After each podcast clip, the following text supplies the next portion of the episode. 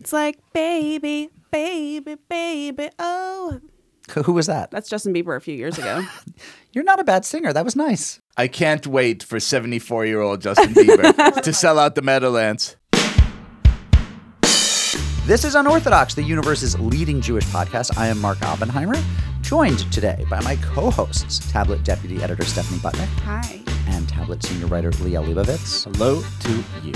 This week, we interviewed returning Jew of the Week. I believe she's now a three-timer. Mm-hmm. Jew of the Week, Taffy Brodesser. Three-peat Jewess. A three-peat Jewess, Taffy Brodesser-Akner. She is going to be speaking with us about her new book, Fleischman is in Trouble, a book so popular that I now see it as one of the twelve offerings in airport bookstores. I was just flying, and I saw it. Like, the options were James Patterson, Stephen King, yada, yada. Prominent in airport bookstores and on Twitter, the two cultural meccas of our time. That's it's right. True. We also interviewed superstar New York City downtown baker Umber Ahmed, who owns Mah-Ze-Dahr, which is opening up new shops in D C and is going it's going worldwide, but you're going to hear her early in the ascent. Soon, soon by you. Soon by you.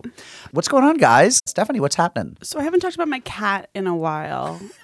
Cat Stevens. Cat Stevens, Butnick Cohen, or as his Walgreens pharmacy name, Stephen Cat Butnick. Mm. I was like, the cat isn't like a modifier. The cat wait, is the name. Wait, wait, wait. You get feline medication at the Walgreens pharmacy? I pick up like our meds together, yes. As, as listeners know, he's on ten milligrams of fluoxetine, which is actual adult, like human Prozac. But you get it. I pick them up together. When our dog has been on meds. You have to go to the vet. Yeah. Well, there's the like other, in, there are other so channels. Easy. There are other channels for dog medicine. Yeah. I mean, there's like, the I've Walgreens done Mixlab. There's one, there's like a, like a startup that delivers it to you. It costs like twice as much and they give you like little catnip toys. And I'm like, don't give me catnip. Catnip makes my cat crazy. And you should know that because my cat is on Prozac. So right. like, you, just, you can't just give everyone catnip. Uppers, downers, uppers, like downers. Like, is that like with gluten and guys, kids? Read, read the freaking prescription. So here's a funny thing. So he eats this like canned food twice a day. And I'm, you know, I always get the yellow flavor because it's like the easier to basically get out of the can. The yellow flavor. But I saw new flavors the other day and I was like, oh, cool. Blue and pink. Mm. I'll get those. Mm. And so last night I opened a can of blue being like, what is it? I put it in the can and I see shrimps in it, like tiny baby shrimps in the cat food. And I was just like, I feel oh very uncomfortable about this. First of all, why does my cat need to be eating shrimp? Also, like, I don't know that he eats shellfish. Like, I never uh, really gave I him shellfish. Because he's kosher or he might be allergic? Yeah, like, which, I was just sort of like, I actually don't here? know that I'm ready to feed my pet child shellfish. Trafe. Or just yeah. were they ethically sourced? I mean, they definitely were not ethically sourced. They were in a little tin can. But so I was like... Oh, wait, but you eat shellfish, right? Yeah, but it was like the first time I had really thought about like what it is You're that my raising cat a child. eats. Yeah. yeah. And I, then I was like, I guess his other foods are like tuna. I mean, I just never actually saw what it is inside mm, the food. Mm. And so I was like, I mean, I already had put it into the thing. And I was like, should I just give it a try? And I was like, Ben, I feel weird about this. It just seems gross. Anyway, he ate it.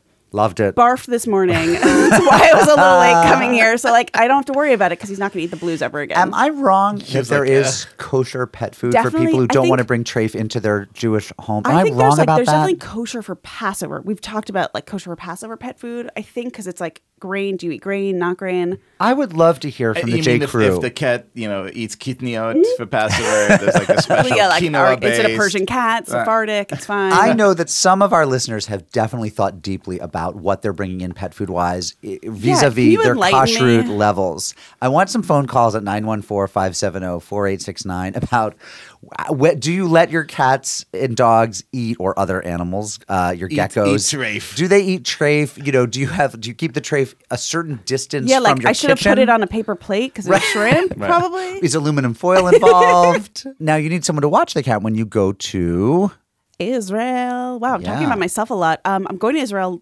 When you listen to this podcast on Thursday, I will still be You'll like be nine mid- hours mid-air. away from going to the airport because yep. it's a night flight, which means I will be stressed all day long. This is interesting. So we're flying Delta. So Ben isn't going to have the El Al experience. But Aww. this is the Delta flight that gets in at five p.m. on Friday, which is, I think, for people who like don't mind cutting it close well, it's for Christians. Shabbat. It's for evangelical Christian but, tour groups but is who it's for. You will get in before Shabbat because it's probably the sunset's late because it's summer. So I think you could get some people who are trying to cut it close. Possibly. Possibly. But what's a flight to Israel without being, you know, I'm sorry, we're going to be three hours delayed yeah. because some dude won't sit next to a lady. You know, I'm curious what the Delta. I've never flown Delta there. I've only flown Delta there. I think Birthright took Delta, if I'm not mistaken. Birthright in, doesn't take L A L. So in the year two thousand, oh, I'm pr- I'm pretty sure I've never flown L A L. So where do you went in two thousand? So I went in two thousand. Like a genuinely uh, different world. I was it was a genuinely different world. I was twenty-six, which was the upper upper limit then because they hadn't exhausted twenty-six. all they hadn't exhausted all the Jews uh, ages eighteen to twenty-six at that point. Now, now it's, it's like, like thirty, right? Now it's like, are you between zero and fifty and haven't lived in Israel for right. many years? Good. We'll for send more you. than sixteen years right. at a time. Is your Hebrew not entirely fluent? Fine, you Did can you go. Did you serve in the I D F for five years or less? Or less. It, okay. it used to be pretty selective. Like, have you never been to Israel? Then it became, have you never been on an educational trip to Israel? And I believe we took Delta. And then when I when I went with Rebecca and my parents a couple years ago, we took Delta. So I don't think I've ever had the L A L experience. Um, I'm telling you, you're missing out on a lot. Liel, what's going on with you?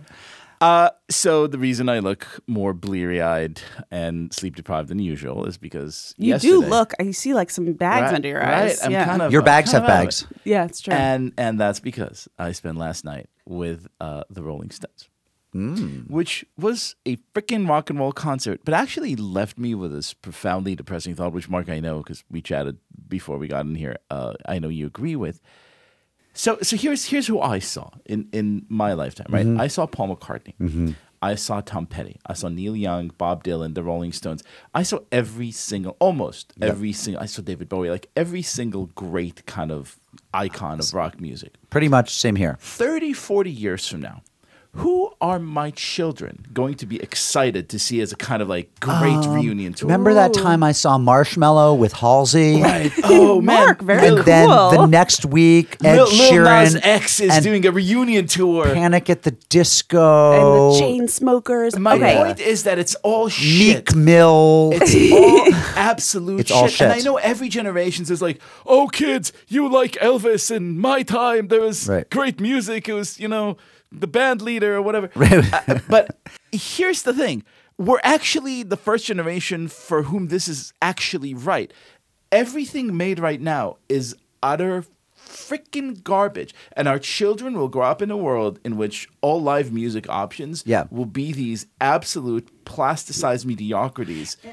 And I am willing... No, I completely agree. If I may, y'all are old A F. Look, you've taken your daughter to see Taylor Swift with Camila Cabello opening. Like, she has this culture. That's ex- Don't worry about her. She's no, going to be fine. That's exactly the, the correct uh, answer. Do you see Camila Cabello, like, forty years from now? Like, uh, let me sing Havana Una Na. No, no, no. You guys, you can't talk. It's so easy to look back and be like, oh, the Rolling There's Stones. There's one subspecies of it. Wait, do you really think that? Do you really think Taylor Swift no, equals Rolling I'm, Stones? No, I'm a little bit joking, but I think it's it's impossible to say now what your kids are going to have, like, think of as classics. My Israeli cousins were in town a few weeks ago, and my the, uh, the ten-year-old, Noam, so adorable. He, uh, Noam. The first night at dinner, he really was sensitive about his English. He was really, like, not wanting to speak. He didn't know that much English. And all of a sudden, I hear him humming, I'm gonna take my horse down to Old Town Road. And I'm like, are you singing the entirety of Old Town Road right now in the exact, like, way it sounds? And I was like, you do know English. You know? And so I was just like, I'm little- gonna. And, like, we basically sang Old Town Road together.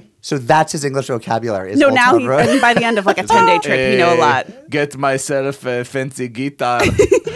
My kids do know all their, their English vocabulary is Old Town Road. It's um, funny because my kids learn Hebrew through like the shittiest pop songs and no words and phrases that like you really should know it. Ain't. Can't nobody tell them nothing. So as you guys know, it was my it was my birthday this week. Happy, Happy to, to you. you. Thank you. I turned forty-five, and the first text I got. Now there's certain people who always remember my birthday. My my. So you guys remember my birthday. Well, Stephanie, our producer Sarah put it in the calendar. Yeah. So the Unorthodox team uh, remember my birthday. Thank you guys. Uh, my friend Abigail Hillman, whom I haven't, I don't see enough of her anymore. She lives in Philadelphia now. Old college friend. She always remembers. Uh, my friend Seth always remembers. My family uh, remembers. The first birthday message I got this year, it was a text at about seven twenty-three in the morning. It was from the Levy Dental Group. Now, here's the thing about the Levy oh, Dental Group, which man. is the most prestigious dental practice in Greater New Haven. Oh, I'm sure it is. Is that John Levy is not even with the Levy Dental Group anymore. He sold, they were like, it. He sold good, it. Though. He sold it. But the Levy name says good teeth in Greater New Haven, so they kept it. So it's it's now a, it's Doctor Bogucki and Doctor Someone Else. And they do text. But, but they it, they are the Levy Dental Group, and they have you on auto text for your birthday. And so the first text I get, it says like from Angela. I'm like, who the fuck is it? I don't know an Angela. Yes, and it is like, like, who's Angela, Mark? And then I listened to Texting it. At seven in the morning. It's like she's the dental hygienist. Yeah. And it is. And I, t- and I listen to the, the uh, or I look at the message. It's like, hi, this is Angela from the Levy Dental Group. Happy birthday. So then I had this thought, which is when it all goes to hell, right? Like when I'm, you know, eighty-five years old and I'm a widower and my children don't call anymore and Levy my grandchildren don't die. It's a weirdly specific fantasy. You know who's still going to rem- remember my birthday? Levy Dental Group. The Levy They're going to ping into your brain dental. A, right. a happy Group. Birthday emoji. Right. Now, I also want to say I got some amazing presents from my family. They were just so wonderful. My kids were great. All five of the kids were home yesterday for the first time in quite a while because Rebecca's been off on her travels. And at one twenty in the afternoon, I had an ice cream cake from Ashley's, uh, half butter crunch, half coffee Oreo, and they gave me some presents. And one of the presents was from my daughter Clara, who's eight years old, almost nine.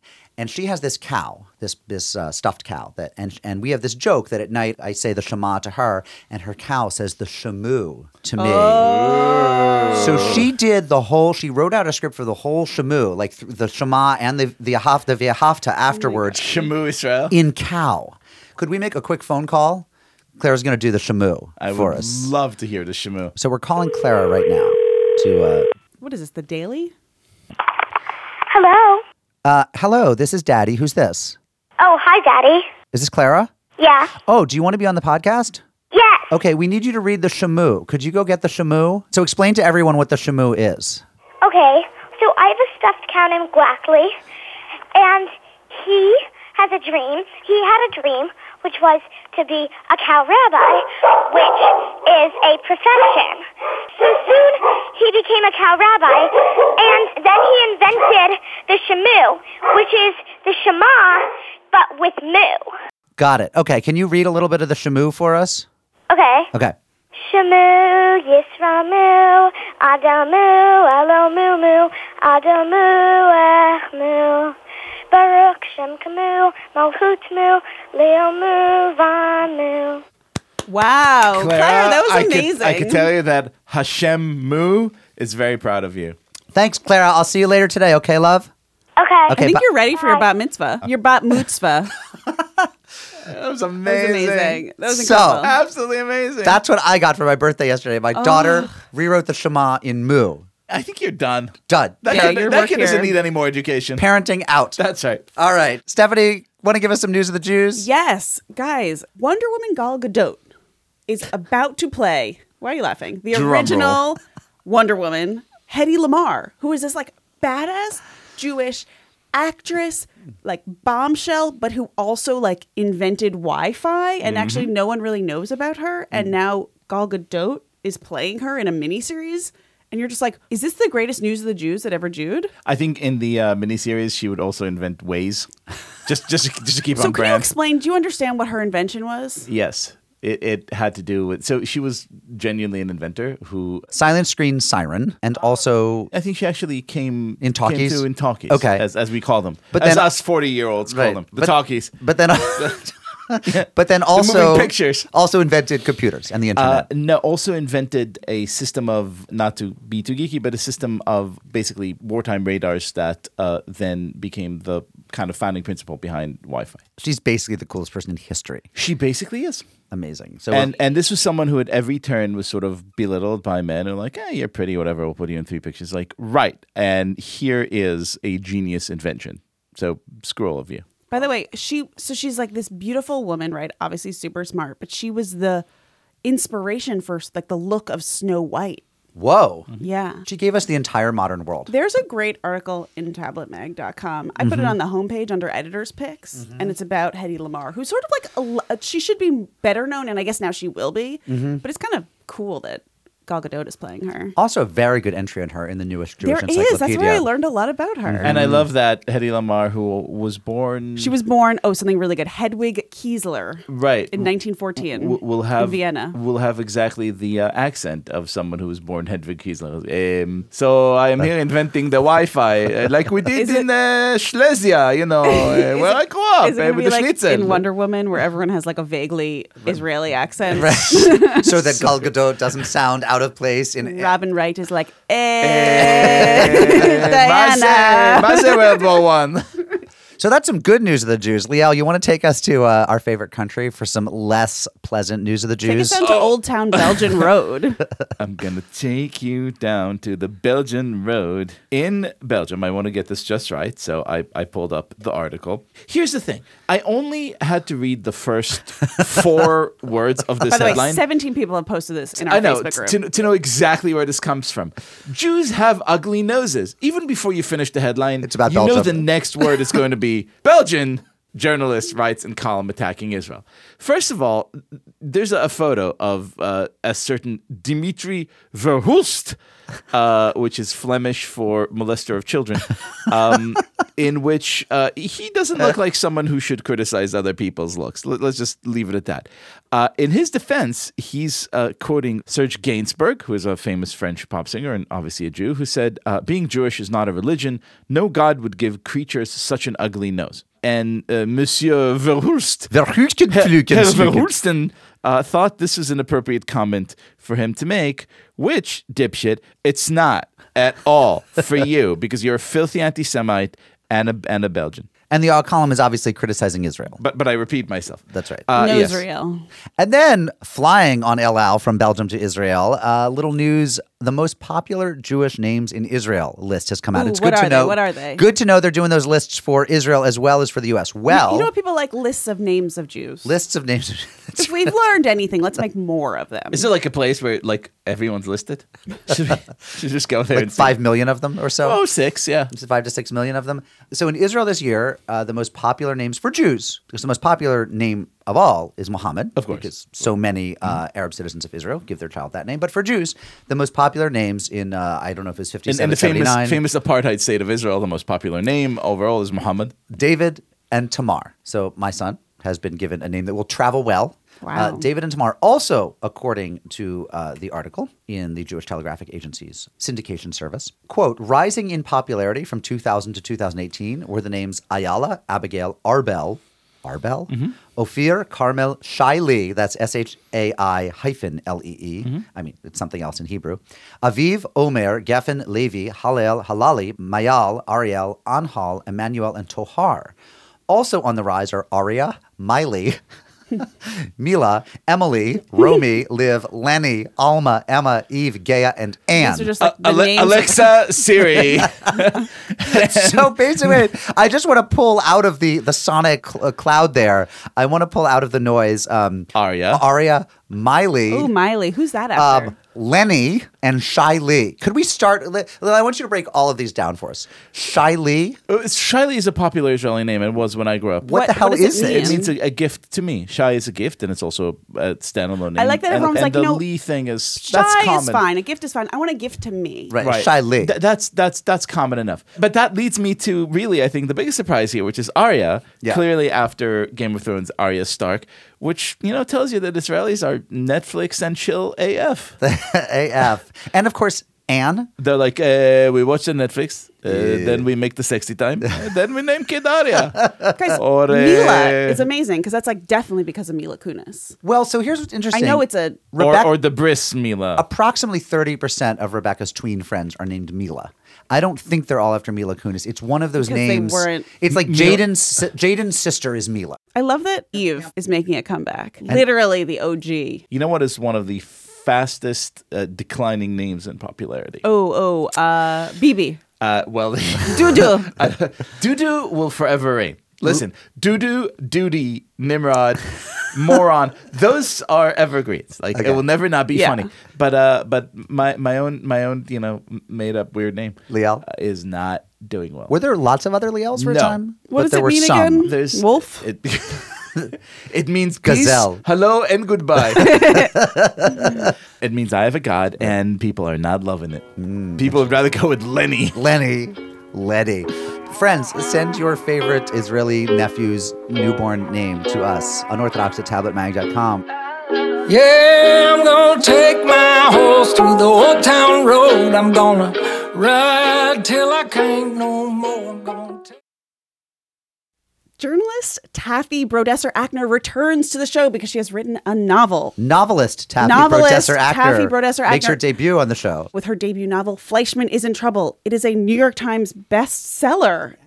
And we appreciate you writing this so that you could come back on our show. That's Welcome. Why I did it. Thank I you. I kept trying to get back on. Before we get started, there was a tweet about someone was present when you found out your book was on the New York Times. Yeah. Yeah. And what did you do when you found that out? I cursed. And, I screamed. And where were you? I was at S F O at the baggage carousel and I screamed, holy fucking shit. And someone heard me and came up to me and said, are you Taffy? And I and I'll and I, I won't really understand. It gets it, even better. It's like it's like oh, lame cursing and desperation in an airport. I know her, I, but she, he knew who I was. He had he had um, just bought my book, and my picture's in there. This person then tweeted like, I saw Taffy, like upon hearing, yeah. she had become a best-selling author. Yeah. And this was all chronicled on the internet. It was amazing. Right. It was amazing. And the the rest of the day just fell apart. I got into an Uber where I gave the wrong location because I was so distracted because I had a best-selling, you know, like I had to call my parents and they're divorced. So I had to call them at different places. And, and, and this will bring them together. This, again, yeah, like. Nothing. Yeah. The, you know, this, not even this. If they're virulent uh, hatred for others can't bring them together, then what ch- what chance does it have? Best-selling daughter, no. Um, yeah, no, best-selling daughter. They're Now they're just arguing over who who did it. Who gets the credit. Who did it. Who, who got me. Because right. the divorce really did inspire a lot of I mean, they're book. Not wrong. They really are. Like, they inspire me. So message from my wife, Sid, who loved oh, the book. She wants you to know. So here's who's read the book in the greater Oppenheimer. Oh, uh, some of them are young. So uh, uh, me and my wife. And thank then you. We got Matt Higby and Nicole Fleur to read it. And then Emma and Sam Sokoloff, Ruben Purdy. We've gotten a community of six or eight people to argue wow. about like, who do you hate more, him right. or her? And, right. and it's been really interesting. So people should know who haven't read the book that we see a divorce in progress, a separation through the eyes first of the man, of the husband. Husband, mm-hmm. and then no for about the last third, it's sort of, I don't think, is that spoiling? How would you describe the it, novel, it, Taffy? It, it, there are some wrinkles in the end. Some wrinkles there in the end. There are some wrinkles in the end. You know what? I never thought it would get published, and I never thought that anyone would care if it were, and I never anticipated ever having to talk about this. But now I know. No twists at the end no for twist. The next one. So the next one, you can see it coming a mile away. But I just want to say, like, it has provided some really good, interesting, like, marital fodder, because Sid and I didn't see it the same way. Our loyalties were divided in interesting, oh, curious ways that, like, I want to hear all about that, like, it. One evening threatened the amity of the Shalom Bait. I think of it like The Ring. Like, the minute you see it, your face blurs and you're not the same. Exactly. Like, you're doomed a little. And you have to make someone else.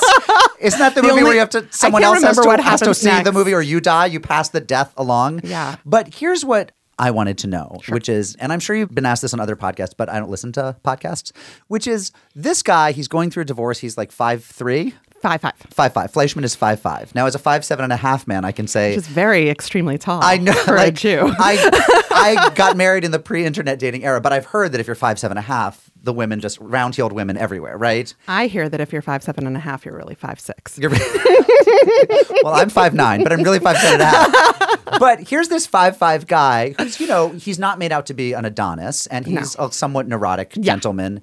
And just, just easy women. Like, you get on Tinder, and it's just easy an women. Abundance easy, of an abundance of worldly goods. Is it really? I'm sure you did some research. It's not my sense that that's what twenty-somethings people aren't women looking for relationships, and men are a little more shallow. The women are easy in their forties, as easy as the men on Tinder at that age.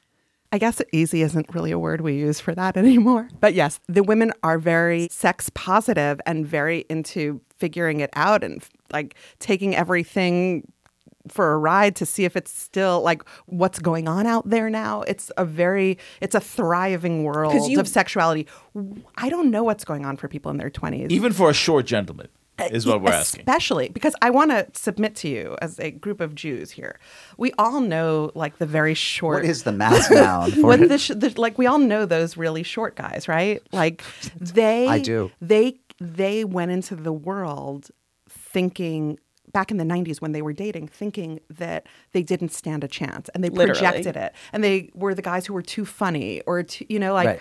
And now they don't have. They just have to put down their stats, and women self-select, and they just come at them. And some people do not have the issues with height that those men projected onto themselves. And that's what I think was, that's that's why I made him short, because I thought it was very interesting to have this thing that you thought was an incurable pox on you to not even be an issue anymore. It turns out there was always a community of women who didn't care that they were short. Yeah. But they, but they were just, like, they drove them off by being insecure. I was always chubby, and I was always like, ah, look at me, I'm so smart and I'm so funny or whatever. When maybe I didn't have to do that. Maybe some guys would have been like, fine.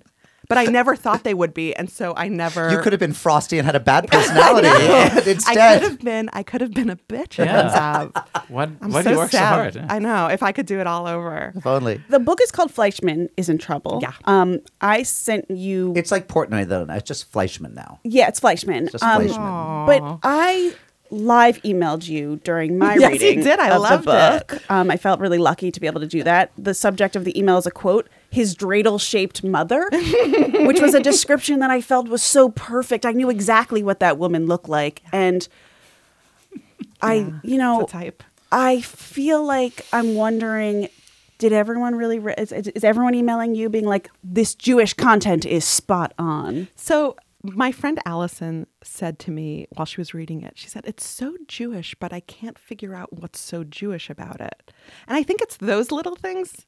And also that, like, my assumption in the book is, is Jewishness, right? Like, you know, we talk about, like, at the paper, like, you can't assume whiteness, you can't assume heterosexuality. That's part of the sort of becoming aware of the the wider world outside of what's in front of our faces or what's in our mirrors. I boldly assumed a Jewishness in this, like, because why wouldn't I? Because that's how it's going for me. Well, but, but I mean, one, one reason you wouldn't, I mean, to answer that question, right, to take yeah. that question seriously is the oat woke literary world right now doesn't love Jews. I mean, let's be honest. The world. Does anybody Does like anybody? It? Nobody likes Jews. And now it's I mean, not even, even, even it's not even, even uncool. This, even in this room, we're kind of struggling we're here. We're on the fence, which is the most Jewish thing about us, right? Right. And you are someone who's, like, Jewishly learned from an observant background. Like, oh, you, yeah. you, you rep oh, the yeah. Jews wherever oh, you go. I mean, there's you no out hiding the, for me. You sent out this tweet in two thousand fifteen. I said, I said to Josh, help me find it on the Twitter. Where you said, ask me about my Jewish privilege. It includes having five blood relatives since the rest were murdered. Yeah. I bet a lot of people didn't like that. I, it, Jews aren't it, supposed it, to talk about I'm the a, fact that we suffer a little now. I, you know, we're I white guess people. No one ever told you. Right. There's that that strange thing. No one ever told me that. Like, I was in such Jewish circles growing up that no one ever told me that. It was a surprise. Like, for example, I, I grew up in a house with a divorced mother and three sisters. I went to an all-girls school. Can you imagine how surprising it was to find out about sexism? That, like, that there were people out there. There was an, the other half of us was getting it a lot easier than we were. So I feel like that's what happened to me, and I never lost it. I never lost the heart that women had it as good as men. It surprises me still every time. The amount of emails I've gotten from men on this book would turn your hair white. Saying what? Saying things like, I went to your reading, your book is so amazing, you should um, stand up straighter when you read, and you should read in a more kind of staccato way, really own the material. You should also okay. smile You should also I know. smile more. It's like, it's the worst. It's like not even, because those guys would never say smile more, because right. they know that's bad. Right. But then, but stand up straight is right, okay. Right. They're just trying to help you. They're just trying to, they're just trying to be helpful. But in terms of, like, what you're asking about in the literary world, so I'm I'm I'm constantly surprised. I've been very rewarded in my writing career for not generalizing, for being as specific as possible. And what I learn is this wonderful thing about the world, which is that as specific as you are, the more people will appreciate it and be able to relate, even if they are not at all within, in, contained within the specificity. That's like a, that's about feeling like your readers are smart and probably smarter than you. So that's, I wrote the book that I knew how to write, or that I could write, or the story I was capable of writing. And it turned out okay. I mean, maybe I would be like the Crawdads lady if it wasn't so Jewish, right? Like maybe I would be like like best-sellinger. But, you know, th- this was way more than I expected for a book called Fleischman is in Trouble, which I was told by a lot of people was a little New York-y. I guess also what I'm curious about is we all know, I mean, I have found that most of the Jewish writers who work in New York publishing at places like G Q and the New York Times and other places right. that you work for are somewhat in the closet about their Judaism and are made a little uncomfortable by oh, super really? super Jewiness. Am I wrong about? I mean, I, I don't know. I guess I'm just me. Like, I guess I just, I you know what? They're also like, I was like a woman in her forties in the suburbs writing for G Q. Like, I don't know. I don't think I've ever. I think if I'd come up in this industry in my twenties, I would have gotten that kind of message. Well, let me put it this way. Nobody, sh- like if you say I was in shul on Saturday, nobody else in writing no. world was ever in shul on Saturday. No. Ever. And I and the Christians, I send by my the way, kids aren't to day school right. and, and the people... People must think it's you're funny. This crazy this parade-y. This That's sort funny. Of what I'm asking. People hear that. They are very polite to me. And they say, sure, no, of course. That's great. Yeah. And when I go to like, I feel like it's a better than mitzvah, night school. Right?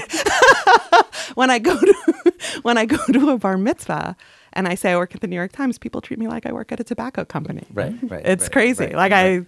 I, I, like I've just learned. To, haven't you learned that? Like you can't, can't you're not. Win. You're completely unacceptable everywhere that you are. Yes. Well, I always so why think, not just be I yourself? I always think if I showed up in any of these offices with a yarmulke. It would oh my be, God. You'd walk out and people would be like, oh my God, we can't let right. him write for us. Right, right. right? You're right. safe at tablet though. Um, but I don't I know will... if that's true. Like, I feel like there are a, a bunch of people that have outward displays of their religion at, at the Times. I don't know.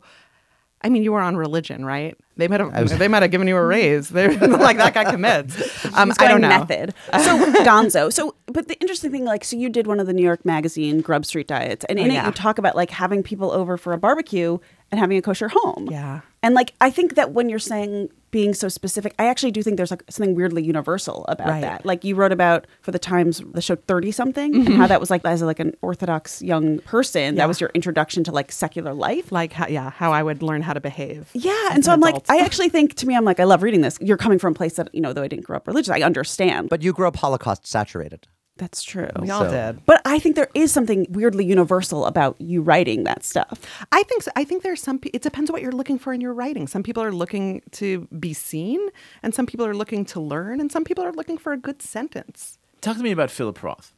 Because, oh, you know, yeah. who's, by the way, who's someone I despise deeply. Sure. But my question is this. When you write, is this something you're aware of? Are you struggling with him? Are you in conversation with him? Are you denying never, him? Are you embracing him? I don't even... Because I kind of felt him kind of I don't somewhere think about the, him except, I mean, we all know from, from the first episode in this trilogy, before my rap album comes out, right. that I was only allowed to read, like, mm-hmm. literature growing Correct. Up because Correct. It didn't have, you know, slutty... Right. Sweet Valley High girls on the cover who were definitely going to have sex. Right. Um, this nice man know. Portnoy, he's people, upstanding. People, people bring him up a lot in these interviews, and the only thing I can say is that, like, it's my first book. My first articles were also imitating people that I admired. You don't really know how to do something except to follow the voices in your head until you find your until you hear your own in that crowd. But maybe, maybe I just was so saturated by that. And that was the kind of book that felt legitimate to me. Like, what what will be my novel? People always said, like, oh, you'll write like an almost famous, like a journalist and a celebrity. And that ne- that never felt like a lateral move. What always felt like a lateral move from journalism to me would be writing a, a profile of a person that's just very long. And I guess somewhere along the line, the most legitimate form of a story became to me a man getting divorced in New York City. Like maybe maybe I was so saturated with that that I thought, here's my version of that. The stuff that comes in the end was not planned when I first started writing it. I was just trying to write what I thought was a novel. The same way when I started writing journalism, I was trying to write what felt like journalism. But let's now have the follow-up. Does that mean you hated my book? No, not at all. I read the opposite. I read I read struggle. I read rejection. Oh. You know, I, I didn't read this as a kind of like, oh, I'm going to do this thing. I'm going to be like, you think that you could literally stick your penis in, you know, a, yeah. a, a pound yeah. of, right? And and be cool. Like, I'm I'm going to take that away from you. But isn't it and interesting gonna, that because you know, I'm a woman, like, it's kind of written in the same that's way. How I read it. Right. But because I'm a woman, maybe you then read it as rejection. I, Maybe. Maybe. That's actually very interesting. I did, this novel didn't feel very Rothian to me at all. Is that, I mean, did you ask the question because you know that Taffy likes Philip Roth? Or because no, you were because, reading the book because, thinking, because the spirit this, is kind of there. And, and no, maybe this is huge projection to me, but to me it was kind of like, this is a, a very strong tradition of, you know, Jewish literary yeah, mid-century. This is a Jew- and, that's the and, Jewish book. And, and, and, right, and I'm going to reclaim right. it and, and liberate it. Guys, let's get a taste of the book. Oh, Would my God. Oh, sure. And by the way, if you don't mind, like, just stand up straight and maybe in a staccato voice. Like, Like, like a just like really own this book just, that you wrote. So the part I'm going to read is, this is what the book is about. Um, a man who is forty-one, a doctor on the Upper East Side, is getting a divorce. And his ex-wife, who was the more successful of them, drops the kids off a day early for his weekend. And then by Monday morning, she hasn't returned. And he doesn't know what to do with them because he had plans and he has to work. So he takes a few days off and he goes and takes them to the house that is now just hers in the Hamptons. Uh, maybe secretly hoping that she would be there. Maybe maybe just hoping to get a few days in the Hamptons. So Toby and his two children, Solly and Hannah, are in the car headed toward the Hamptons. He still has not told them that their mother was due and that she hasn't shown up. Suddenly from the back seat, "Where's Mom?" Solly asked. It had taken him four days to ask. "I told you she had a work thing," Toby said. "Can we FaceTime her?" Toby looked at him in the rear view. "Probably not with the time difference, bud. She's probably asleep." His sentence created an image in his mind, her in a hotel somewhere in Europe. Asleep was the thing he conjured, and for a minute he felt panicked. He put on the radio because casually putting on the radio felt like the best way to convince them that this was all normal, which it was not. His eyes settled back on the road, and the bottom of his stomach began to burn, and he imagined for a moment that the rock inside his gut was Rachel, and that he could perform surgery on himself right there in the car and pull out the rock, find her in it, that's where she went, and throw the whole thing out the window, where the acid of her toxicity would burrow a sinkhole into the highway pavement, and then farther down into the Earth's core, and out the other side to China, and then, with renewed velocity, propel out into the space over Asia, and through all kinds of dark matter and parallel universes that didn't get cell phone reception, and made it so that he never had to hear her fucking voice ever again. the, the novel is Fleischman is in Trouble. The author is Taffy Brodesser-Akner. Thank you for being our Jew of the Week.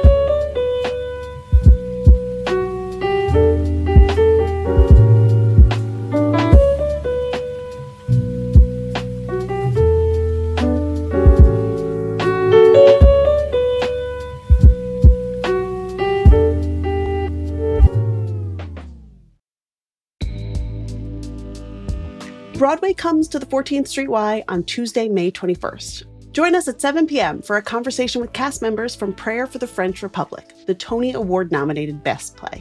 Tony nominee Betsy Adam and fellow cast members Frances Benhamou, Ethan Haberfield, and Ari Brand will take part in a lively discussion moderated by the New York Times' Mark Tracy.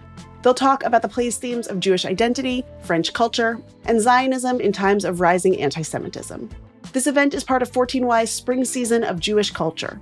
As a Jewish community center, fourteen Y offers a variety of opportunities for people to discover, explore, and connect with Jewish life. Visit fourteen street y dot org to learn more and purchase tickets to Broadway at fourteen Y. Tell me, tell me, in the day or the night, would it kill you to call or write? To the mailbox. You guys will recall that last week I came in just harumphing, came in hot, and fetching and grumping about this guy at the at the parking lot at the train station who had backed into his spot. And I thought, what kind of show-offy macho alpha male asshole backs into his no spot? No one r- forgot. And we all remember. It's seared into our brain. Wow. It turns out people it's one of have the hottest takes of all time. This. Oh my God. So to the mailbox, here's just a small sampling. A smattering, I'm, I'm gonna, if you Can will. I start with the first one? Yeah, you go it ahead. Directly references me. This is from Amy Frankel. Hi, Unorthodox. Stephanie is correct that backing in is the way to go because it is safer to pull out into oncoming traffic when you can fully see what is coming at you, especially when sandwiched between behemoth S U Vs. This is especially important in Great Neck, where everyone thinks they are so important that basic traffic rules and courtesies do not apply to them. Stephanie knows what I mean. I do know from that. Yours, Amy. I love how she thinks that, like, traffic, people think traffic rules don't apply to them in Great Neck. Only. Right, right. If, if only there was visits, a whole country. If she ever visits Israel, I think she'll be quite surprised. We're renting a car. T B D on how that goes. Here's another one. Dear Unorthodox, if you can successfully and accurately back into a spot, more power to you. My brother-in-law, who is an older, smooth jazz, cool guy type. I love the idea that there's a smooth jazz type of guy. He can back up better than most people can drive forward. But I'm talking about the average types who seem to clog up parking spots doing the hokey-pokey dance with the spot. I don't think it's so much a Goyisha versus Yidden thing, but I do see it as a dominance thing. Most of the ones I see do it at work are the ones that drive oversized pickups, wear tactical type civilian gear in their off time, and while not actually veterans themselves, always wanted to serve but couldn't because of X, Y, or Z ailment. It's definitely part of their macho bravado, in my humble opinion. But who knows? Maybe I'm just projecting. Love the show, Ben McCormick. Ben gets it. Those are the guys. Those are the guys. The guys who, like, they aren't veterans, but therefore they put flags on everything. They back into spots. Ben or, gets it. Or or they are veterans, and they back into spots because they're because they're veterans superior. I don't know. Just saying. Just putting it out there. Hi, Unorthodoxers. I've been barking. I've been barking. Hi, Unorthodoxers. I've been back into parking spaces since I learned to drive in Brooklyn at the tender age of thirty. Stephanie is absolutely right. It's not cultural. It's all about being able to see the other cars when you pull out. But there is one thing about parking that is very much about our lawnsmen. I first heard it from my friend Seth after we'd been driving around Midtown for thirty-five minutes looking for a parking spot. At one point I said, let's just put the damn car in a garage. And Seth memorably said, Jews don't pay for parking. I've taken a very informal, totally unscientific poll over the years, and it does seem to be true, except, sorry, Stephanie, along the Port Washington train line. Judy Kamian. Now opening up another front. Uh, Do Jews June. not pay for parking? I don't even know what to say. I don't even think we could go there. Liel, do you want to read this one here? I would love to. You'll see why in a moment. Hi, Unorthodox Podcast. Anyone who's ever parked in Israel knows that the vast majority of Israelis back into parking spots, of course, because we're tough, particularly in large parking lots like shopping malls. Reason why? Apparently military training, as had been explained to me. Signed, Stephen Amrock.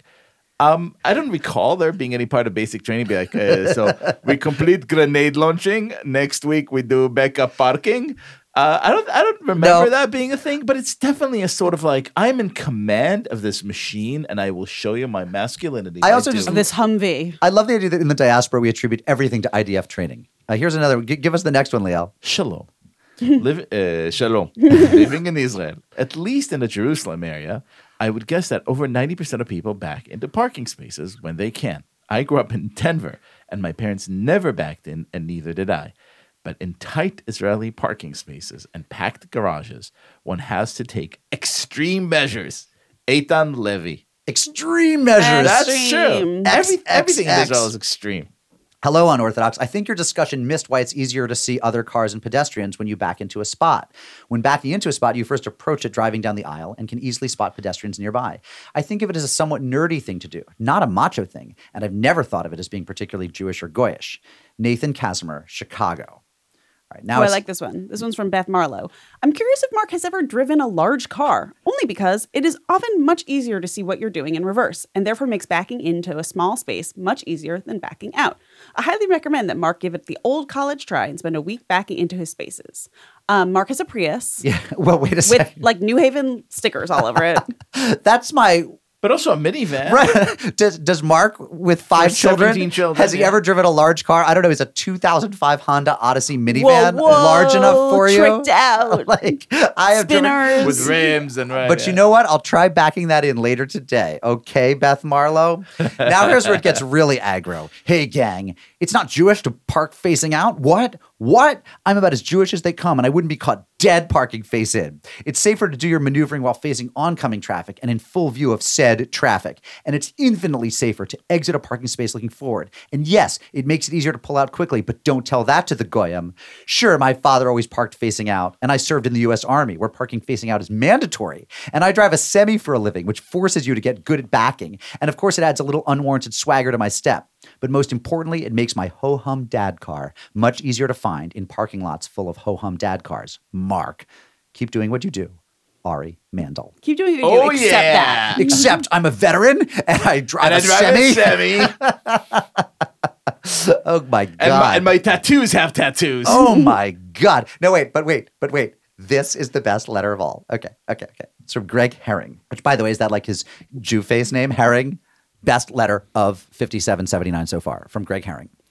To respond to Mark's idea that backing in is goyish, I would contend that the inclination to think critically and analytically about the ramifications of pulling forward in is a Jewish influenced behavior.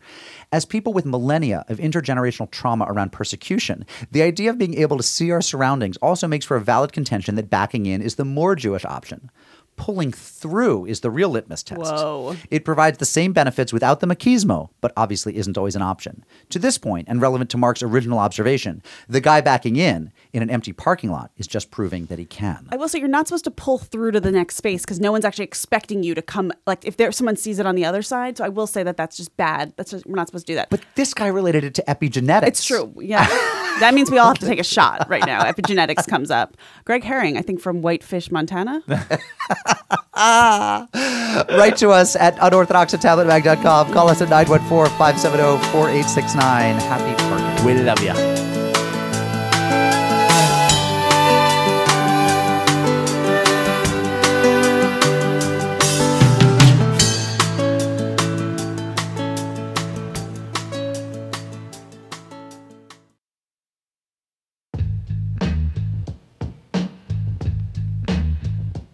Hey J. Crew, it is time for some pod biz. Tonight, May sixteenth, I will be moderating a Zoom conversation with Rabbi Sharon Brous and Shai Held about each of their new books. That's at six p.m. Eastern and the final event in my Unpacking the Book series with the Jewish Book Council and the Jewish Museum. This one's on Zoom, so no matter where you are, I hope you can make it. And tonight is actually a doubleheader for me. If you're in the New York area, I'll be at the Marlene Meyerson J C C Manhattan at seven thirty tonight in conversation with Israeli rapper and singer Jimbo J. He'll be performing and there will be delicious Israeli food from Chef Mushka, who made the famous harosets at our Passover pop-up. You can find links to register for both of those events at tabletmag dot com slash unorthodox live. We also have some great events coming up for Tablet members in person and on Zoom. On May sixteenth, Catherine Wolfe will be in conversation with Jews who refuse to back down against hostile crowds in various arenas, from municipal buildings, school board meetings, and of course, college campuses. She'll be talking with Club Z's Masha Merkalova, Safe CUNY's Avraham Goldstein, attorney John Kovac, Mel Waldorf, Steve Goldberg, and U N C Chapel Hill student Daniel Stumpel. Also coming up, a warm and intimate Zoom for those who have lost friendships since October seventh. That's on May twenty-first and will be a great chance to connect and meet new people. And on May thirtieth, an in-person Tablet meetup in Washington, D C, hosted by Tablet's executive editor Wayne Hoffman and Catherine Wolfe. That'll be at Char Bar at six p.m. You can become a Tablet member at tabletm dot a g slash u o member and get more information about all of these events. Okay, back to the show.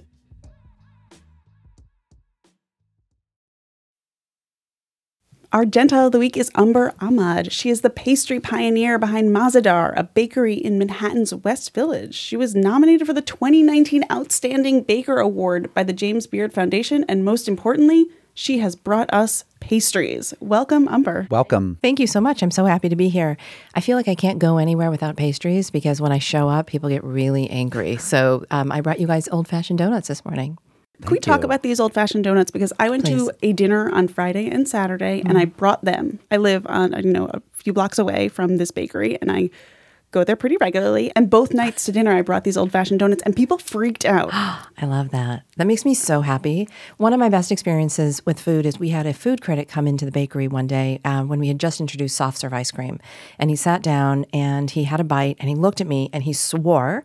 And uh, I thought that wasn't a good thing. And he said, "This is the best Dairy Queen I've ever had." And I was like, oh, that's brilliant. That's a massive compliment. It's huge. huge. It's huge. Because if I can be peanut butter parfait level, I mean, mm-hmm. I'm done. That's amazing. amazing. Mm-hmm. So uh, for people to freak out over what we do is just everything for me. And I just want to say that um, you just made me feel like I don't get out much. You had two dinner parties this past weekend. I, I thought the same thing. I felt like I was bragging. I usually don't do that. Um, and, but both times I'm like, I'll bring dessert. You'll bring dessert. Can you just show us them? Because they're not like your regular donut. Sure. They're more like a like a fritter, like a what? How would we describe them? Mark, I want you to see them. I can't wait. We get to eat them, right? Yes. We're not just going to look at them. No, I certainly hope you'll eat them. It makes me sad when people stare at the food. Oh no, no, no, yeah. no. Although no. that is sadly kind of a New York thing to do. There's, you know, they're the eaters and then the starers, um, or the the. And I'm people. taking a photo as we you're speak. Gonna so that, that's you're, you're gonna put that. That's on. Like more for my personal collection, not for your Friendster profile. Okay, so what are these? So this is an old-fashioned donut. So donuts can come in a whole variety of uh, flavors and sort of makes.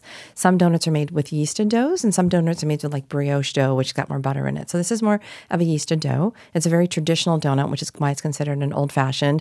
We play with it a little bit. So we add a little bit of lemon zest to it. We add a little bit of uh, buttermilk. We've got vanilla bean in it. And what we do is we also cut them open. I'm huge on soft to crunchy ratio. I'm a lot about nothing being homogenous. Mm-hmm. I mean, I think that's one of the things that I love about New York so much is that we're not monochromatic here. There's all sorts of different experiences and flavors and essences. So I love a lot of crunchy and soft. And so when we cut them that we cut them, you get a lot of sort of ridges. So they fry up, you get a lot of crispy edges, which I love. Do you fry donuts? We do, yeah. Okay, because in, in New Haven, there used to be this place, the Yankee Doodle, which was this coffee shop where yeah. you went for greasy burgers, but they were also the only place in town that would fry the donut.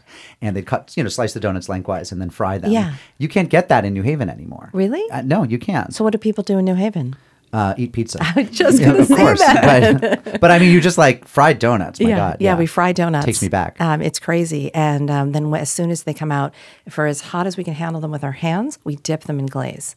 Um, and then the glaze just kind of seeps in a little bit into uh, sort of the, the nooks and crannies of the donut, and then it all cools that way. So that's why you get the shape that you get. Um, we used to do round donuts. Um, I'm also, I have a science background, um, and I'm really focused on efficiencies. So when you cut something round out of a square, you get scrap, and that's waste. And so if you want to be an efficient business person, you say, how do we reduce waste? So we made our donuts square.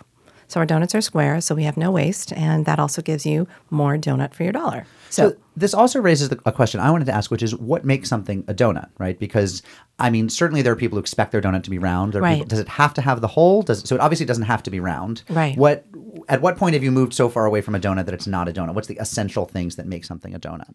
I think, well, this is pre-New Haven conversation, I believe that it was frying a dough. Okay. Would consider it a donut. Um, and it was typically a round or a uh, log shape. Mm-hmm. Um, and then usually there's a hole unless you fill it. So we make sufganiyot, mm-hmm. um, and we leave them without the hole, and then we fill it with jam. So it really is much more, I think, frying a dough. Got it. Got it. Got it. Do you also make hamantashen? We do make hamantashen. Because I like went in there around Purim, and I was like, you know, I like, because Mah-Ze-Dahr is an Urdu word, right? It and, is. Yeah, so it's a word out of the Urdu language, which is a language we speak in Pakistan, which is where my family is from. And it's the word that we use to describe, uh, very, very basically, it's the word that people say is delicious. But the real essence of the word is the magic or the essence that makes something special. So imagine you bite into one of our donuts, which I sincerely hope that you do, because I'm so sad that they're sitting in their box un- unloved. Give me. Mark, you have to Give try me, yeah. one I'm, here. I'm definitely going to try one. I'm not just going to try it. I mean, I'm sure I'm going to eat it. I hope so. And uh, so we Oh, there's oh, plates. Plate. Oh, can I have a plate? Yeah, absolutely. Yeah. I'm going to have one, too, because I'm a professional and I want to be chewing during this interview. So Mah-Ze-Dahr is sort of what Thank makes you. something special. So it's kind of the thing that you attach to. Oh, my. So imagine you bite into a donut and you mm-hmm. think, God, what is this? Is it the glaze? Is it the vanilla? Is it the dough? I don't know what it is. There's a Mah-Ze-Dahr to it. It's ultimately what you what you fall in love with and what brings you back. So our hope is that you meet us, you eat our food, you have these experiences, you find a Mah-Ze-Dahr, and you fall in love with us and you come back. So before you were making people fall in love with your old-fashioned donuts, you went to M I T, you went to Wharton, you were in banking, you yeah. did consulting. Like. Yeah. How did you get here? My mother would have said at one point that I blacked out and just became a baker. That's not the case. Um, for me, it was really about trying to take everything that I knew how to do and apply it to what I wanted to do. I think very often in people's lives, they identify themselves by their profession and say, I am this, versus I know how to do these things, or this is what I'm good at, or this is what I enjoy. And so throughout my sort of life, I started out as a professional violinist, and then I started flying and became a pilot, and I went to M I T I T and studied finance. And so every step along the way, I sort of picked up the things that I really cared about. And then when I got to the point, I uh, ultimately left Goldman Sachs. Did you care about finance? I did care about finance. What I cared about finance was understanding the allocation of the availability of money. What I really started out doing was working in healthcare. I was working with large health systems and saying, okay, here's your pot of money and here's your population, and now you need to make that pot of money take care of this population. And I was tasked with the population piece. What I was really focused on was how do we get that pot of money to be larger? Who's making those financial allocation decisions? And what I lacked in my education was finance understanding. So I went to Wharton and uh, earned my M B A, and then I went into finance. I went onto Wall Street and started to say, okay, who's making these decisions? I want to be the person making these decisions. Uh, I want to understand how this money gets it gets allocated. Uh, how do we find the best way to take care of the most people possible? I, I worry more and more that the world is becoming more myopic um, and more selfish, uh, more narcissistic, and that's not that's ultimately how we're going to prosper. Food for me had always been something that was in my family. Uh, being from Pakistan, uh, you know, it's very much a cultural thing, which is, I think, one of the great commonalities. There's so many commonalities between our culture and the Jewish culture, and so much of it's about food. Like, every one of our grandmothers is like, have you eaten? Sit down. Let me feed you. I mean, it doesn't matter. It doesn't matter. The I language. mean, you brought, came here with food to feed us. I did come with food. That's exactly right. Um, and, and the idea, again, was just around nourishing people and creating experience through food. I mean, it's one of those really interesting things is that... But wait know, a second. At some yeah. point when you left Goldman, yeah. your parents were like, what are you doing? You're going to go bake? I mean, I, well, feel, I feel like you're glossing over. Like, there was there was a moment where people were like, wait a second, we didn't send you to M I T. And I, I at some point, you probably sent yourself to Wharton. But it was like, we didn't move to this country and get you to M I T right. so that you could bake. No? Right. I mean, they were totally one thousand percent supportive, so, which would be a difference between your culture and Jewish culture. Well, my, my father always wanted me to be a physician. So uh, when I ended up in banking and I was on track to become a managing director, my father looked at me one day and he goes, I thought about it. You're not going to be the other M D, but you'll be this kind of M D. It's okay. We can tell our friends. And I was like, okay, I think we're okay. I think we've gone over but this. But then up. You left. But what I did. Wow, what does he tell them now? uh, well, what's interesting is he, uh, my parents have been extraordinarily supportive. And they, I think, were very different than a lot of other Pakistani parents, in part because they were also, they were the original entrepreneurs. They left their country. They came to another country. They set up this incredible sort of life for us. And every year we used to travel to another country. Every year, my parents would pick a country and a map, and we'd go live there for the summer. We do half our summer in Pakistan, Dang. half our summer in another country. So they were always the people that said, you know, there's something else out there. Um, but then it was also study your science, go, go study biology, get your pre-med, pilot's license, get your pilot's license, you know, learn your languages, all those things. And then uh, what I ended up wanting to really do was ultimately become my own client. And that's what I did. And people say, oh my God, you're a baker. And I stop them and I say, I'm building the next great heritage brand, and it happens to take the form of this pastry. It is food, and it's incredible, but I'm building a brand. It's a multi-million dollar business that I, I have. So it is donuts, and it is brownies, and it is cookies. But you know, you know who's laughing all the way to the bank? Sara Lee. So people are like, she was a baker. And I'm like, mm, she is living on some private island somewhere. She was actually a Jewish guy. Yes. Did you know that? Sarah, Sara Lee was actually like a Jewish guy. Yes, who, but knowing that people yeah. would buy food from a, from a little white woman before right. they would buy from a Jewish guy. Right. But for me, it's about sort of creating an enterprise um, and doing it with storytelling. And one of the great sort of storytelling modalities in my life and with my family was food. We'd go to different countries, and my mother would feed us foods, and we'd have to tell her what it reminded us of. What country was it connected to? And we'd be in Morocco eating bastilla, and it had cinnamon in it. And we'd say, this reminds me of oatmeal at Michigan. And, you know, uh, Pakistan has tea with cardamom, and it reminds you of the bread in Finland. So food for me was really about how do I create connectivity? And um, I managed to build a brand around it. And so when you're growing up in northern Michigan, when you're not traveling to all these exotic places, what is the food you're eating? That's a good question. Um, it was a combination of things. Uh, we would eat Pakistani food with, you know, with not great frequency. Um, it was a lot of stir fries, and it was a lot of casseroles and a lot of things. We had a, a woman who helped take care of us when we were children. She's originally from Finland, so we had a lot of Finnish food. Um, it was just just everything. It was never one specific thing, and it wasn't ever one not. The only thing we never ate was pork. That was the only thing that we never ate. Everything else we had. And was that was that a religious thing for them? It is. It's a Did, religious thing. Alcohol? How are they about that? Uh, no alcohol. And you? Uh, no alcohol. Interesting. And yeah. no pork? And no pork. To this day? To this day. Wow. Yeah. We get a Gentile of the Week in here, and she keeps kosher. And it's like we just we just can't get a proper Gentile of the Week. Like, and comes from banking. That's right. Went to M I T. Right? I feel like the no alcohol thing must be like, you seem super driven and motivated and ambitious. And I feel like if we all just cut out alcohol, we all could be... I, I don't think so. I think I would be super fun drunk. I think I would really enjoy booze. I really, and uh, so when I was uh, younger, I lived for a portion of time in Europe, and uh, I went through part of the sommelier course, uh, but only with my nose. I didn't taste anything, but I wanted to learn and understand sort of the complexities of how things are made. Um, and so I became really good at it because actually tasting wine like sort of deadens your senses. And so I can be, well, you know, quite good about sort of identifying things that way.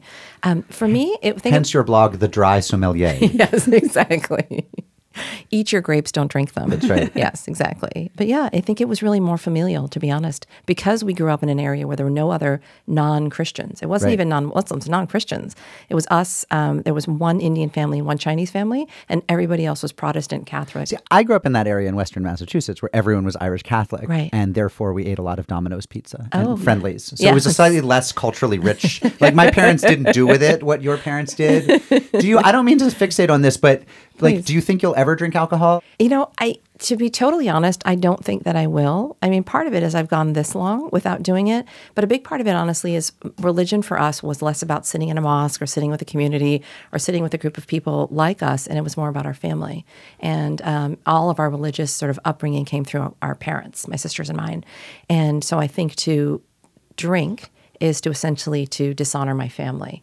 So you're fe- not a mosque goer. I'm not a mosque goer. I won't keep, go to a mosque. You won't? Mm-mm. Why not? I wasn't raised in them. Right. And I just don't think that, for me, religion is a little bit like a buffet. Um, you kind of take what works and you leave what doesn't.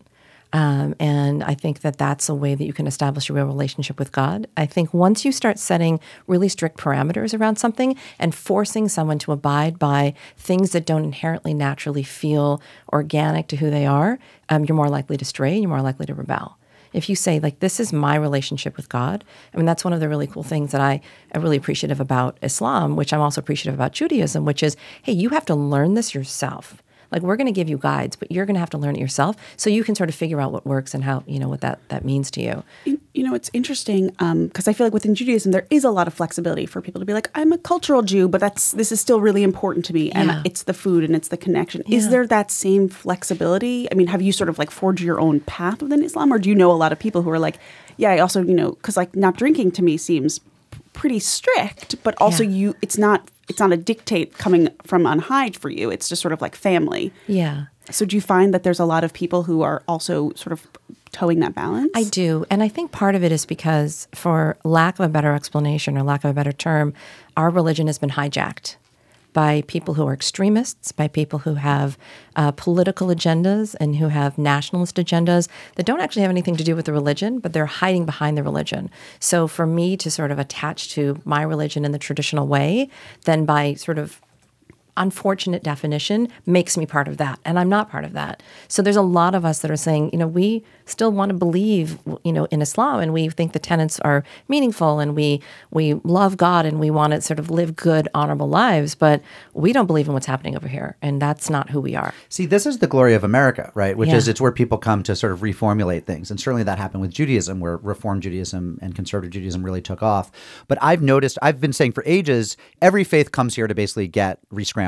And, yep. and the, the elders don't want to believe that. Yep. But I see on college campuses women wearing hijabs holding hands with their boyfriends. Yeah. And if you think about that, right, like our perception, our stereotype of a hijabi is like she's not touching men till marriage. Right. And she's not doing, and like I think some of these women are also going to parties and drinking. The hijab is a thing they have chosen yep. as a marker of cultural or religious affiliation or identity or attachment.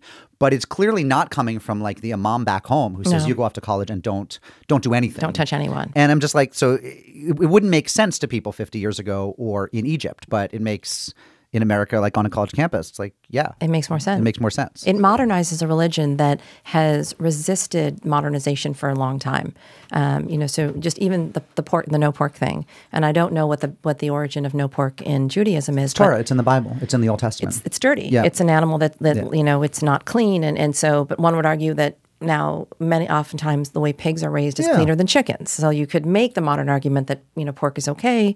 I mean, most of my Jewish friends do, but they usually eat bacon cheeseburgers because they say it's a double negative. And they kind of, they, they both never, Have you ever heard that one, Stephanie? No. Oh, you haven't? Oh, really? That's yeah. new to uh, the double negative? The double negative. It's a you real loophole. Bacon and bacon cheese? Bacon and cheese. So you've, you've sort of negated the no dairy with the meat, and oh then you my. add the bacon on there. It's a double negative. Sarah, have you ever heard that? We've got our Orthodox producer out there, the double negative. No, but that was the question that we got from Ed Lee about why we can't eat pork these days. Yeah, he's clean. Like, why can't you eat pork now? Pigs it's are so it's now. Like organic and right. so good. And yeah.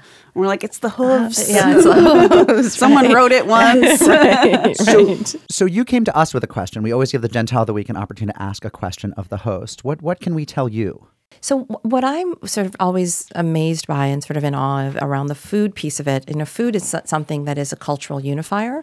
It's also something that I think the Jewish community has done extraordinarily well, which is attaching foods to very specific holidays. So we do sufganiyot, we'll do the hamantash, and then we do an apple cake, and then we'll do matzah crunch. And I know matzah crunch is more of sort of a mashup, but the idea of uh, creating a food story around a religious event. How did how did that evolve? Outside of the, we don't have any leavening, we can't have bread. I understand that piece of it. But outside of that, why sufganiyot? Why apples? Why honey? So some of them have stories behind them, like the fact that you eat dairy for Shavuot. It's a spring holiday. Mm-hmm. It's also the holiday that celebrates the giving of the Ten Commandments.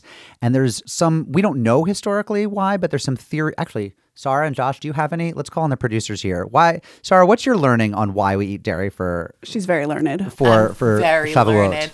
There are a couple of theories. The one I heard most recently, which I love, is agricultural, which is that that is the time of year where baby goats are actually weaned off their mother. And that was the first time that the milk was actually ready for human consumption and not oh. for the babies who needed it. But there are other reasons um, in terms of staying up all night. Right, we stay up all night and study on, on Shavuot. And what about an apples and honey for the new year, for Rosh Hashanah? Well, honey is for the sweet new year. Right, for the sweet. Apples just taste really good with honey. And I mean, a lot of it is these, there were these reasons back in history, but then I guess I would just say that they got baked into, I didn't mean to do that. I really didn't. Um, they got baked into culture.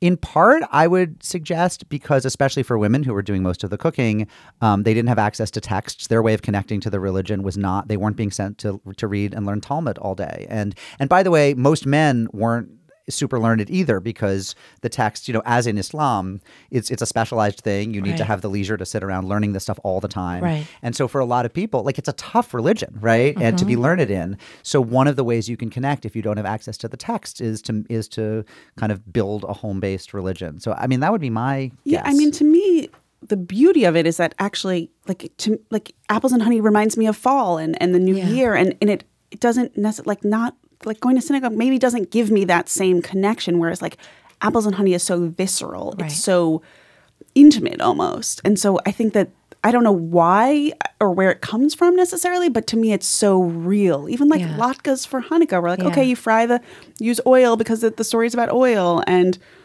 we eat latkes. And I'm like, great. If I smell latkes, I just... It takes you back. Yeah. Yeah. But I do want to say, like, when I, th- we call you the Gentile of the Week, when I think of a Gentile, I really do think of like a white bread Protestant. Yeah. Like, I, to me, Gentile actually doesn't, I mean, maybe it does. And I know Mormons call everyone who's not Mormon a Gentile. So technically we are, are Gentiles to them. But do you identify? Do I identify as a Gentile? Probably not. No, I don't. I actually know more Yiddish than most of my Jewish friends. Uh, I literally walked into the office the other day and one of my colleagues had her sweater on the floor. It was like, pick up that shmata. Yes. And it was just so natural. And I was like, I don't want to deal with this mishigas. Just stop, everybody. Well done. So, oh, I'm, no, it's good. I have a question for you. Early yeah. in our show, we there was some controversy over whether it was more offensive or whether it was offensive to call someone a Gentile of the Week or a, would you prefer Gentile of the Week or non-Jew of the Week? Or do you not care? I don't really care. You don't really care. I don't think anyone would care. No, I don't think you care. I sort of like the idea of Gentile because it gives you an identity um, rather than saying what you're not. I'm yeah. very, I'm really sort of focused on one of the things that I work with my team. When we talk about the food, we do tastings. I said, don't tell me what it's not. Tell me what it is. And so I kind of like the idea of not being referred to as a non-Jew, but we refer to as a Gentile because that's what I am. Well, you got it. Umber Ahmed. Thank you so much. The bakery is Mah-Ze-Dahr. Where where can people find your work? Geographically and virtually. Geographically, virtually. Look into the stars. You'll see me everywhere. twenty-eight Greenwich Avenue. So we're on Greenwich Avenue between West tenth and Charles. We are opening our second location in New York on Lexington and fifty-third. Awesome, wow. Tom. Thank you. Get those tourists. Yes, please. And the businessmen. Right. Um, and um, then we're opening two locations in Washington, D C next year. Uh, one in the Navy Yards, which is across the street from where the um, the baseball stadium is, and then one in Arlington, Virginia, at the base of the Amazon headquarters. But if you don't live anywhere near any of that, you can find us online. Uh, we ship nationwide, and we'd love to get pastries to you.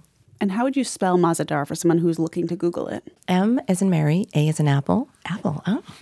H as in Henry, Z as in Zebra, E as in Edward, D as in David, A as in Apple, H as in Henry, R as in Romeo, Bakery. You learned that when you got your pilot's license, didn't you? I, you know what? I used to. I used to do like Alpha, Bravo, Charlie, Delta, and everybody was freaked out. And so finally it was like Apple, Bobby, Chamomile. Yeah, so yes. Thank you so much for being thank Humber, you. Thank you. The G O T W. And thank you for these magical donuts. Or donuts now. Enjoy them.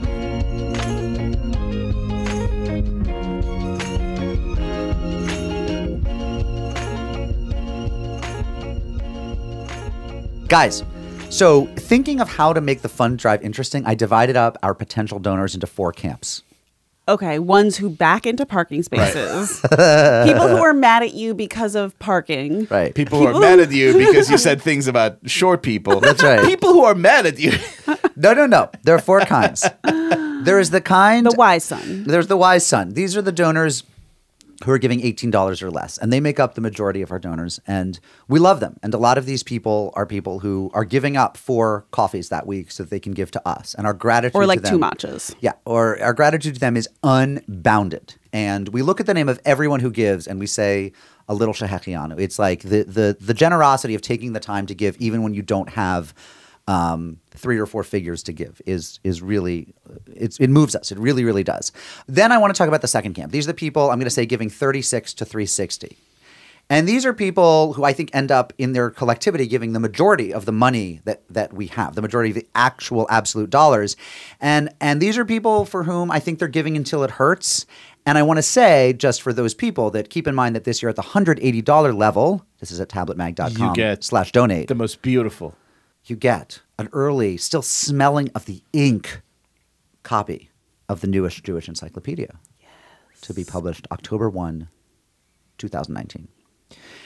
Uh, so thirty-six to three sixty. And do try to give in those Jewishly, mystically significant amounts. Why not? Why not? Why not? Why not? Okay.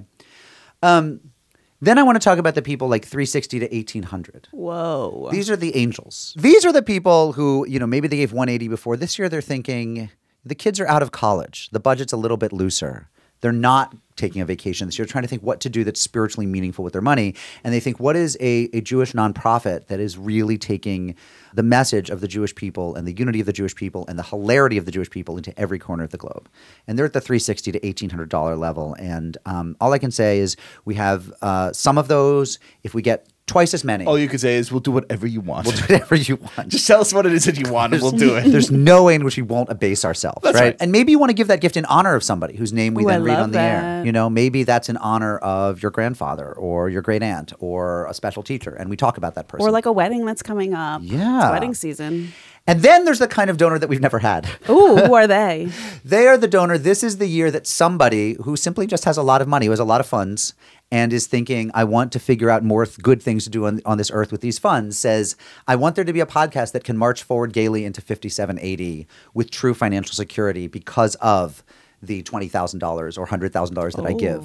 And that's a special and we'll human being. We'll rename the podcast. one hundred eighty thousand. Like, this could be, this could be your, your naming rights. That's right. But look, whichever one of those categories you find yourself in, each of them touched by the heavens in a different way. Go to tabletmag.com slash donate. Um, a couple hundred people have given already, and it's yeah. been we're we're so moved. We're trying to get to seventy-five thousand dollars. No, seventy-two thousand dollars. Oh, auspicious. This and year. And these people who've given are the first in line to heaven. That's right. It's a, a well. You will thing. Jump the queue. Tabletmag.com slash donate. Thank you, thank you, thank you. We really, really appreciate it. I just want to say, uh, finally, that if everyone gives something, we will get there. And that is from the person giving one dollar and eighty cents all the way up to the person giving one point eight million dollars. If everyone gives something, we will you know, get and, there. And, and here's the thing. This has been such a difficult week, right, in this country. There's so much... Two mass shootings. So much is falling apart. Yes. And, and and it's really obvious that no matter where you stand, you know, politically, no matter where, you know, how you feel about this issue or that, the real problem we're having here is a problem of community. Mm-hmm. It's it's a problem of figuring out how to be together. Now, you know, there are probably a lot of Jewish institutions that are very worthy, but you may not find yourself in one of them. You may not visit a synagogue or attend a synagogue every week. You may not uh, feel comfortable in this community center or another. We really hope that this here is a place where you could just see yourself at home. You see yourself welcome. And if you do, give us money. What's wrong with you? I will say, I love the little notes that people are leaving um, with their donations, because it's just like so perfect. How about this? I'm crazy for you. I know my donation is well spent, as I definitely have listened to more episodes of Unorthodox than movies I have seen this year. How about this one? Unortho for life. Yes. Life spelled L Y F F F F F F F E. How do they know I have this tattoo on my lower back? How about this one? Rick Goldstein. Mazel tov on four fantastic years of podcasting. I've been a fan since the first episode. Oh, this is actually one of my my favorites. Love the podcast, and especially my favorite host, Stephanie, my daughter-in-law. I see you there, Wendy Cohen.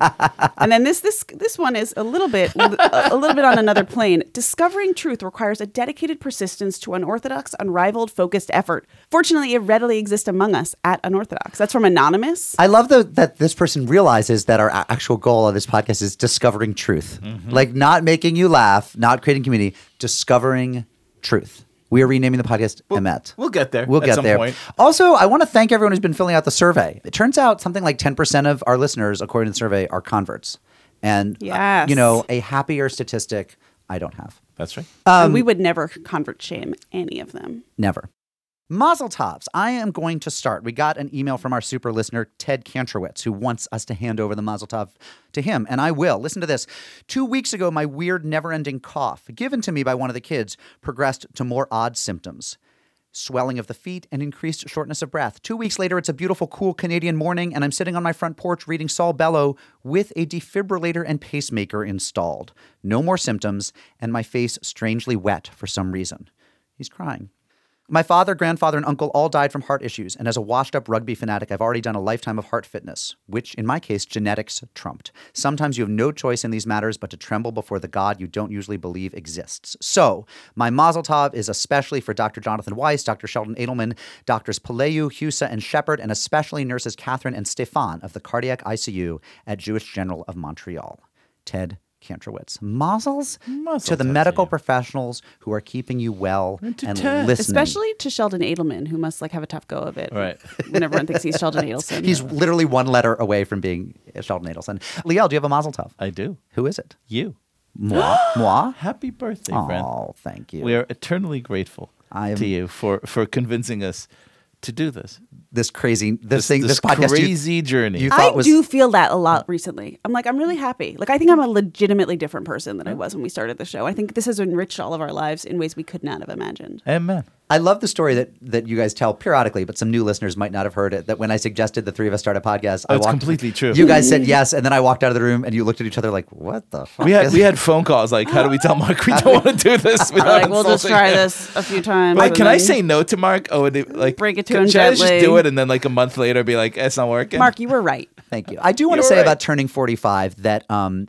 My gratitude that I am a Kirshner, right? My mother's side of the family, where Grandpa Walter lived to ninety-six, his sister Ruth lived to ninety-three, Henry lived to ninety-six. Like, I'm, I'm not even halfway there. Right. And thank, thank you, Kirshners. Would you say you're living on a prayer? I would say I'm just living, I'm living on a surfboard. Okay, enough about you. Stephanie, I have a mazel tov to my friends, Ruben and Juliana. They had the cutest little girl. I mazel toved her a while ago, um, Elia Abigail. We sent them an Unorthodox onesie, and this week I got the cutest picture of her in the onesie with those like baby headphones on, that like for loud events, with a phone, like as if plugged into a phone, as though she was listening Aww. to the podcast. Aww. Baby J. Crew, all about it. It's the the Crew Cuts line. Unorthodox brought to you by Tablet Magazine, on the web at tablet mag dot com. Send us email at unorthodox at tablet mag dot com or leave us a voicemail, nine one four, five seven zero, four eight six nine. Join our Facebook group. Follow us on Instagram at Unorthodox Podcast or on Twitter at Unorthodox underscore pod. Our show is produced by Josh Cross, engineered by Paul Ruest. Our associate producer is Sarah Fredman Ader. Our editor is Melissa Kaplan. Our artwork is by Esther Werdiger. Our social media mashkiach is Elazar Abrams. Our theme music is by Golem. And our mailbox theme is by Steve Barton. Rabbinic supervision this week by Congregation Sons of Abraham in La Crosse, Wisconsin. And we come to you from Argo Studios, your home for sonic comfort food. Shalom, friends. Yeah, moo, ooh, et adamu, elo, moo, moo, the moo, lava, moo, Uva moo nafsha moo, uva moo moo o deha, deha moo, hadavar moo ha moo moo, asher ano moo, mitzavacha ha moo moo, alvavaveh moo, vishina moo, luvanecha, vidibarta moo, beshivta moo beitecha, uva lefta moo, avaderech, uva shachba moo, uva kumeh moo. Uch shartam lemu al yadeha, dehayuditotafot bineneha, uv tachmu, almasazot betemu, uvishamu mu.